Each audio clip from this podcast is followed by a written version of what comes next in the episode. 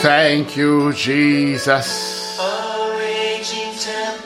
Yes, Lord, only you can steal my soul. Test again this morning.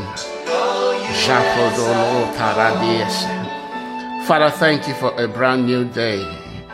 Thank you for the grace to come into your presence this morning.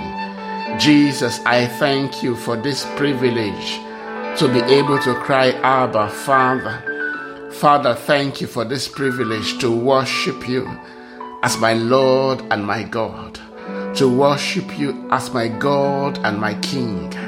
Father, be glorified forevermore. Be glorified forevermore. You are the one who is sufficient for every situation. The Bible says that you are the hope of the nations. You are the one who is from everlasting to everlasting. You are the one who is faithful. Yes, Lord, you keep your word. Scripture says that Lord, you watch over your word that you have, that you might perform them. Scripture says that you have exalted your word even above your name. Father, thank you because we can trust you. We can hold on to your word. And so this morning we worship you as the one who is faithful. Be glorified, Father, in the precious name of Jesus. Thank you because this is the day that you have made for us. Lord, it is a day of blessing, of fruitfulness, of increase. Lord, surely it is a day of love and mercy. And we say thank you in the name of Jesus as we spend this time again here today reading our Bibles, learning in your presence. We ask once again, Lord, speak to us, help us learn in your presence, and cause your name to be glorified in our lives. In Jesus' mighty name we pray. Amen. All right, let me say a big welcome to everyone joining in to devotion this morning. I am Murphy Eyenike. We continue reading um, First Timothy. Yes, that's the book we started yesterday. And like I said, in three days we should be through with this book. So we take chapters three and four today. Okay, so having left Timothy back in in Ephesus, you know, to pastor and establish this church, uh, Timothy was having a challenging time First of all, because of his age, Timothy was a young man. Um, considering what they were, where they were coming from, remember that Timothy's father is Greek, uh, his mother is a Jew. In fact, Paul had to circumcise him before they could embark on this journey, just so that there won't be questions, you know, being raised. Okay, so at this time, I am sure that there are many who see him as, as an half breed. So these were some of the challenges, you know, and um, will I say the hindrances to Timothy as he seeks to pastor this church. But Paul, okay, helps him, gives him advice uh, on some of the things he could do. Um, in chapter 3, uh, Timothy has to appoint elders, has to appoint leaders, leaders for this church. And so Paul gives him an idea of some of the things he should pay attention to as he appoints appoints leaders, leaders for this new church. Remember, Timothy is not supposed to stay there permanently. He, he would eventually join Paul on his journey, but he was supposed to stay back and establish this church. And then in chapter 4, Paul warns him about four false teachers. Okay? So warnings and teachings that will help even help us today, even today. Please get your Bibles. Let's read together. Um, First Timothy chapters three and four. A big thank you once again to everyone joining me on Anchor, a daily devotional with Murphy Eyenike on Spotify, Facebook, on Twitter. Thank you. God bless you. Continue to read your Bible every day. Continue to grow in your faith, and God will bless you in the name of Jesus. All right, chapter 3 says leaders in the church. This is a this is a trustworthy saying. If someone aspires to be a church leader, he desires an honorable position. A leader simply is someone who inspires others to achieve a desired goal. Okay? A leader is someone who inspires others. And so Paul says that if someone aspires to be a church leader, so aha, he has added something not to the leader, a leader in church simply. Paul says this person desires an honorable position. So a church leader, someone who wants to inspire others, he says must be a man whose life is above reproach. Okay? So by saying man now, is not saying this does not apply to a woman. Like I said again, um, the Ephesian church was quite unique. Okay, unique in the position it was in. Uh, you just always, if you want to understand how Paul understood doctrines, you always just compare uh, his writing to uh, to the to all the churches, and he wrote to several of them: Colossians, Philippians, Ephesians, Galatians, Romans, Corinthians. You know, so compare his writings to them. Whenever something you are reading does not line up, okay, in all his writings, usually it tells you is addressing something specific to this church. Okay, so man here, okay, you could say it's mankind whether this applies to whether you are appointing a man or you are you are appointing a woman. But yes, there's a peculiar situation in the Ephesian church here that is um, trying to um, get women, you know, to be more orderly in church, be more submissive in church because of the culture that they were coming through. It says it must be a man whose life is above reproach. He must be faithful to his wife. Yes, he must be faithful to his wife. He must exercise self control. Very important. Must be faithful to his wife, must exercise self control, live wisely, and have a good reputation. He must enjoy having guests in his home and he must be able to teach. Okay, so Paul is not establishing this, establishing this as doctrine, and this is where a lot of people make mistakes. Okay, before something can be a doctrine in the New Testament church, usually it would have its origin in the Old Testament. And then uh, Jesus would have fulfilled it in the New Testament. And then we would be the one to then run with it in the New Testament. Very important. It usually must have its origin in the Old Testament. So whenever you cannot find it in the Old Testament and how Jesus personally fulfilled it in the New Testament, you are you are running with something uh, that might put you in trouble in the future. Okay, so very important. Paul is not saying that this is doctrine, but this is my advice. You want to choose people, uh, let them be above reproach. Okay, um, they must exercise self control, live wisely, and have a good reputation very important. You agree with me. They must enjoy having guests in their home. oh, I'm not. There are some people I know will not like this one. Having guests in their home. No, I would rather just be a leader in church. Why should my home uh, be brought into this one? No, very important. They must enjoy having guests in their home, and he must be able to teach. He must be. He must not be a heavy drinker or be violent. He must be gentle not quarrelsome, and not love money. He must manage his own family well, having children who respect and obey him. They say that charity begins at home. And of course, the first challenge of leadership for a man is his own family. Okay? So Paul says in verse 5 For if a man cannot manage his own household, how can he take care of God's church? And so his home is the first test for him. If he passes that test, then you can start looking at the possibility of him leading leading in church. Paul says, verse 6, a church leader must not be a new believer. Very important. Must not be a new believer. Must should not have just recently become become born again. Someone might say, ah, but what about Paul? No.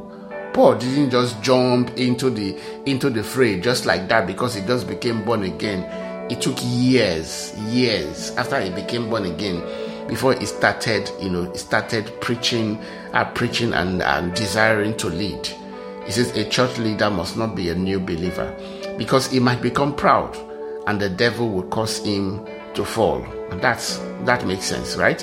It says also people outside the church must speak well of him so that he will not be disgraced and fall into the devil's trap. And this one is is is seriously dealing with our churches presently today. Okay, you want to pick a church leader, you always have to pay attention with um, how people outside see him, what he has presented himself as to the people outside. If he has presented himself as anything contrary to what a church leader should be, you shouldn't make him a church leader. Very, very important. It says, in the same way, deacons must be well respected and have and have integrity. They must not be heavy drinkers or dishonest with money. They must be committed to the mystery, the mystery of faith now revealed and must live with a clear with a clear conscience. We spoke about that yesterday. It says before they are appointed as deacons, uh, they let them be closely examined. If they pass the test, then let them serve as deacons. In other words, examine their lives for a while. Take a look at them in church. Are they flowing and working with other people? Okay, not just the way they relate with those that you know. How do they relate with others that you don't know? Or how they treated other people? And I'm telling you, a, a lot of this advice will help you especially for singles who are looking to get married. You want to pay attention to some of this advice and look at the life of this person outside the two of you. How have they treated other women? The women in their own lives, uh, his mother, his, his sisters, okay, the other ladies around him. How, how does he treat them? Okay, if he treats you specially, okay, you are so special. He treats you uniquely and specially, and then um, the other ladies in his life treats them as trash.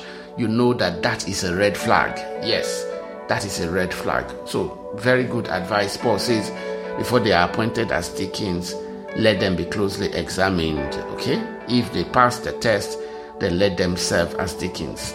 Say, in the same way, their wives must be respected and must not slander others. They must exercise self control and be faithful in everything they do. Okay? So it was not just them, their wives too should have a good testimony. If not, it would it would be it will be a burden on them later in future. It says a deacon must be faithful to his wife and he must manage his children and household well says those who do well as deacon will be rewarded with respect from others and will have will have increased increased confidence in their faith in Christ. Paul says, I am writing these things, verse 14. Um, I am writing these things to you now, even though I hope to uh, to be with you soon, so that if I am delayed, you will know how people must conduct themselves in the household of God this is the church of the living God, which is the pillar and foundation of the truth. Now, Paul is going to share with Timothy, okay, some of the truths of our faith. And I'm telling you, you need to pay attention to this. Paul says in verse 16, without question, this is the, the great mystery of our faith. Christ was revealed in a human body. You cannot claim to be a Christian without accepting this that Christ came in the flesh. Now, many people that will, that will say, Yeah, we believe in Jesus. Yes, no, no, no, we believe in Jesus. Yes, is it not Musa? Yes, Musa. Oh, he was a prophet. No, Christ, not the prophet, not any man else. No, Christ, the anointed one, was revealed in a human body. Okay, if he was not revealed in a human body, there would be big problems he would not have qualified to have died for human beings. He had to be revealed in a human body for him to be able to understand what we are going through, to be tempted with the same sins that we are tempted with, and be able to, to break, break that hold over us. Okay? So Christ, not Jesus, Christ not just the human, okay? No, not Musa. Christ was revealed in a human body and vindicated by the Spirit. Very important. Jesus was anointed by the Holy Spirit, and when he's at his anointing, it was his day of Bar Mitzvah. God's, God was literally declaring him that this is my beloved Son in whom I am well pleased. Hear him. Not only that, um, when Jesus died, the Holy Spirit, the Bible tells us in the book of Romans, you know, if the Spirit of Him that raised Jesus Christ from the dead dwells in us, it was the Holy Spirit that raised Him up from the dead. After He went, He went, He went into the grave. It says, and vindicated by the Spirit. He was seen by angels and announced to the nations. Who announced Him to the nations? The disciples Yes, they took this message to every nation, and we are hearing it to, today. After more than 2,000 years, we are still declaring it today. It says it was believed in throughout the world and taken to heaven in glory. Hallelujah. I'm telling you that this is a strong measure for anyone who claims to be a child of God. They must believe this first point that Christ was revealed in the human body. In fact, um, I've seen this work again and again. There is no demon that will agree that Christ came in the flesh. No, because it just totally negates, okay, or accepts that what Jesus did on that cross was real, and Satan will never accept that. Hallelujah. All right, let's move on to First Timothy chapter 4 warnings about false teachers. Now, the Holy Spirit tells us clearly that in the last times, some will turn away from, from the true faith.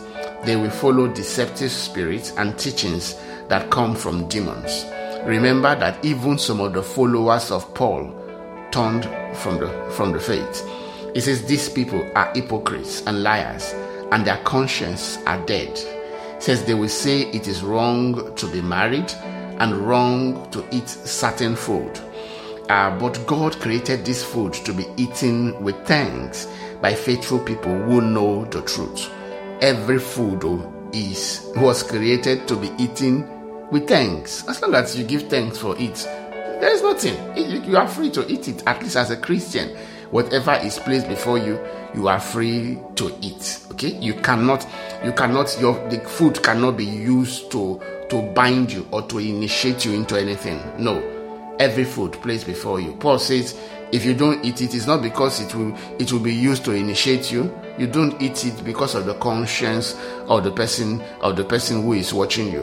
But once you receive it with thanksgiving from the Lord, that settles it. Okay? But very important, Paul tells us that the Holy Spirit wants there are people, there are people who will come they will be hypocrites, liars, their consciences are dead, you know, and they will be taking teachings, teachings that come from demons. He says they will say that it is wrong to be married, and I and I and I know that teachings like that, and it is wrong to eat certain food. They will tell you, you know, don't get married. Don't. Of course, in Paul's time, there was a bit of encouragement not to get married. They were certain Jesus was going to come back again. And so they wanted to redouble their effort to be sure that the gospel reached every nation of the world. But it wasn't as if, you know, they were creating, these guys were literally creating a sect. A sect of, you know, people who don't get married. He says, uh, no, but God created this food uh, uh, this food, those created those food to be eaten with thanks by faithful people who know the truth. Since, since everything God created is good, we should not reject any of it but receive it with thanks. For we know it is made acceptable by the word of God and prayer. Okay? Receive it with thanks, thanksgiving. That settles it. There's nothing to be afraid of. Next, let's look at a good servant of Christ Jesus.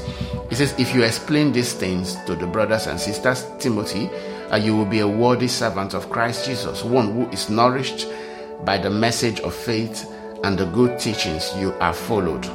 Paul says, Do not waste time arguing over godless ideas and old wives' tales. I love the King James Version, Old Wives Fables.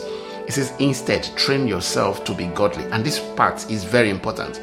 Paul tells Timothy, okay, so you've been working with me and I've been training you. I've taught you the, some of the things that you should know. Paul tells him, now you are practically applying the things I have taught you. I need you to train yourself. Train, yes, apply the lessons and grow in your faith. He says, instead, train yourself to be godly. Yes, there is a training in godliness.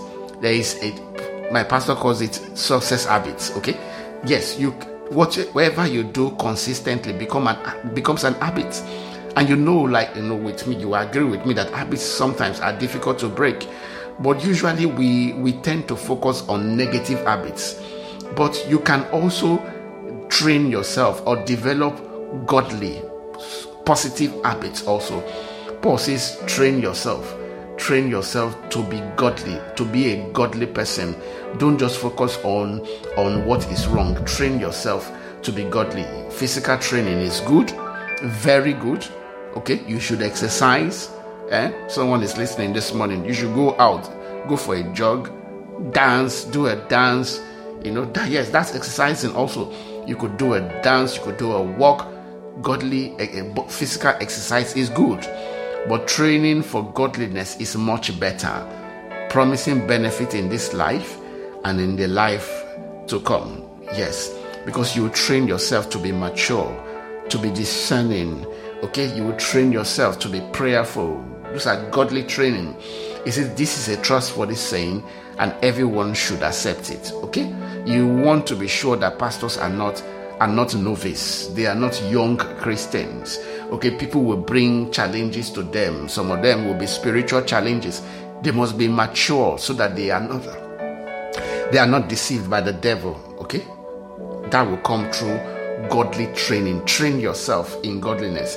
Says this is why we work hard and continue to struggle.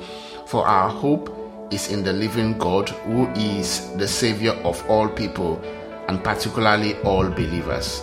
Paul is not saying that they are struggling to achieve this by their own okay um, abilities. That's not what he's saying when he says we work hard and continue to struggle. No, Paul is saying our struggles. It's it says for our hope is in the living God. Okay, so Paul also tells us, is it in the book of Corinthians? He said that he labored more than every one of them, even though he had the grace. So he was always relying in the grace of God, but he worked hard. And this is where some people miss it. They say, do work without grace, or do grace without works. It doesn't, there's no need. Why not do both together? Why I am working, I am relying on the grace of God. That's how it should be. He says, For our hope is in the living God, who is the Savior of all people, and particularly all believers. He says, Teach these things and insist, insist that everyone learn them. Okay? Insist, even though you are young, insist. Don't let anyone think less of you because you are young. Yes, we've gotten there now. Don't let anyone think less of you because you are young be an example to all believers in in what you say in this time we call this being a role model be an example to all believers in what you say in the way you live in your love your faith and your purity. That's what it means to be a role model to be an example.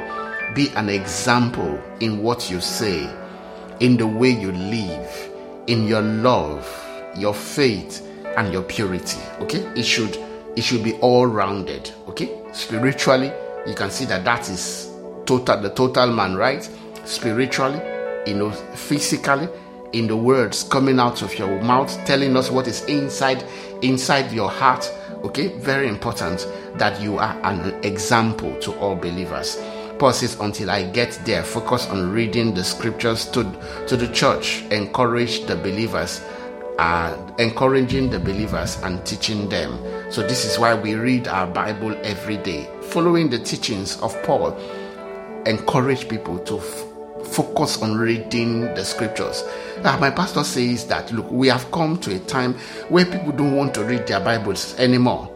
All they want to do is, you know, just have short, short, short, and sadly social media makes it like that right just short excerpt that we that you know just glamorize the message and pumps it up with with graphics and everything and then we are all you know uh, moved and and there's nothing there. Okay? No. It's important that you read. Paul says look focus on reading the scripture to the church. Read your bible every day. That is the secret to growth. That is the secret to maturing as a Christian. Paul says, Do not neglect the spiritual gifts you received through the prophecy spoken over you when the elders of the church laid their hands on you. I said yesterday that this same thing happened to Paul when Timothy was go- I'm sure was going to undertake this journey with Paul and then Paul circum- circumcised him you know the elders gathered around him and prayed prophesied over him and laid hands on him. He says, Do not neglect the spiritual gifts that those elders, you know, prayed over you. He says, Give your complete attention to these matters. Throw yourself into your task. Wow, I love that advice. Throw yourself into your task. Give complete attention to these matters. Throw yourself into your task so that everyone will see your progress. For some people, they are the only ones seeing their progress. If you are the only one seeing the progress that you are making, you are not doing well. Oh, no. You are not throwing yourself into your task. If you throw yourself into your task, you will be, you know, the passion will be evident. Everyone will be able to see it. And I'm telling you, when it is time um, for people to elect people or for for people to be rewarded, people will call you. Okay, so throw yourself into your task, whether this is in marriage, in your academics, in education, at work. You know, throw yourself into your task. Be the one who will go the extra mile. Paul says, keep a close watch on how you live and on on your teachings. Yes, Pastor, listening this morning, keep a close watch on how you live. Believers listening in this morning, keep a close watch on how you live. Always be examining yourself. Paul says, examine yourself whether you are still in the faith. We must always examine ourselves. Keep a close watch on how you are living and on your teachings. Eh? We know in part, we prophesy in part. We don't have the full gospel. None of us do. None of us have the full gospel. There are many things that I I thought I understood, and as I grew in my faith, I I changed them. I am I have the right to change my mind, right? The only person that does not change his mind is God. Yes, because he is all knowing, he's omniscient, he is all knowing. Okay, so he is not going to come to a point of enlightenment. I will come, you will come to a point of enlightenment. The minute we learn differently, we understand that we should do differently. Okay, we see, we see in the scripture, oh, that we have been making a mistake. There are many people, you know, they've been running with the lie, they've been running with the wrong for this many years, and then they are ashamed now to change. My God, what pride! You are not God. Paul says, Look, mm-hmm, pay attention to your teaching. Watch. Always check whether they line up with the scriptures. He says, stay, stay true to what is right for the sake of your own salvation and the salvation of those who hear you. What an advice. Wow. Stay, stay true to what is right for your own salvation. Eh? You think that we are saved and forever saved. Ha, yeah, yeah. The devil will throw you into a pit. If you think that the devil, I'm telling you, will find a way to throw you into a pit. Uh, this is a walk of faith. What is faith? Faith is the substance of things hoped for, the evidence of things not seen. So, faith, eh? We don't know tomorrow we serve the God that knows tomorrow, but we don't know tomorrow. But because we serve the God that knows tomorrow, we know that tomorrow will be okay. Why? Because we know that all things work together for the good of those who love God, who are called according to his purpose. So we walk in step with our God, with our Father. We walk in step with him every day. We are always examining ourselves we are always checking our trust and our hope our, is and our confidence It's not in our own strength it is in the god that we serve that is true christianity and there's nothing wrong with that but to feel that you are almighty and that you are all knowing and that nothing can happen to you, oh my God, the devil will find a way. I pray that you will not fall in the mighty name of Jesus. So we've learned quite a lot today. Paul has shared with us, you know, how to select elders in the church.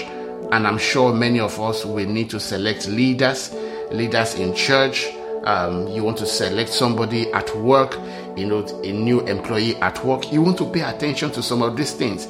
I'm telling you, it will help you. Uh, select people who who you can you can you can rely on who are competent Paul talks about being an example of the believer. Yes, people who you can say are role models. But beyond but beyond that, I see a lot of this advice as being said to Timothy himself. And, and the final ones are very important. Paul says, stay true to what is right. For yourself, for the, your own sake, first for yourself. And of course, as a pastor, people are watching you. Be very careful. Remember this morning, that people are watching you. Starting from your home, your husband is watching you, your wife is watching you, your children are watching you to stay true to what is right. Paul says, keep a close watch on how you live. And I pray this morning that the Lord will help each one of us, you know, live rightly in the name of Jesus. Each one of us will have a solid testimony in the name of Jesus. You will not miss your way. You will succeed in the mighty name of Jesus. Father, we say thank you this morning. In Jesus' mighty name we pray. Amen. All right. Thank you so much for listening today. God bless you. Enjoy your day.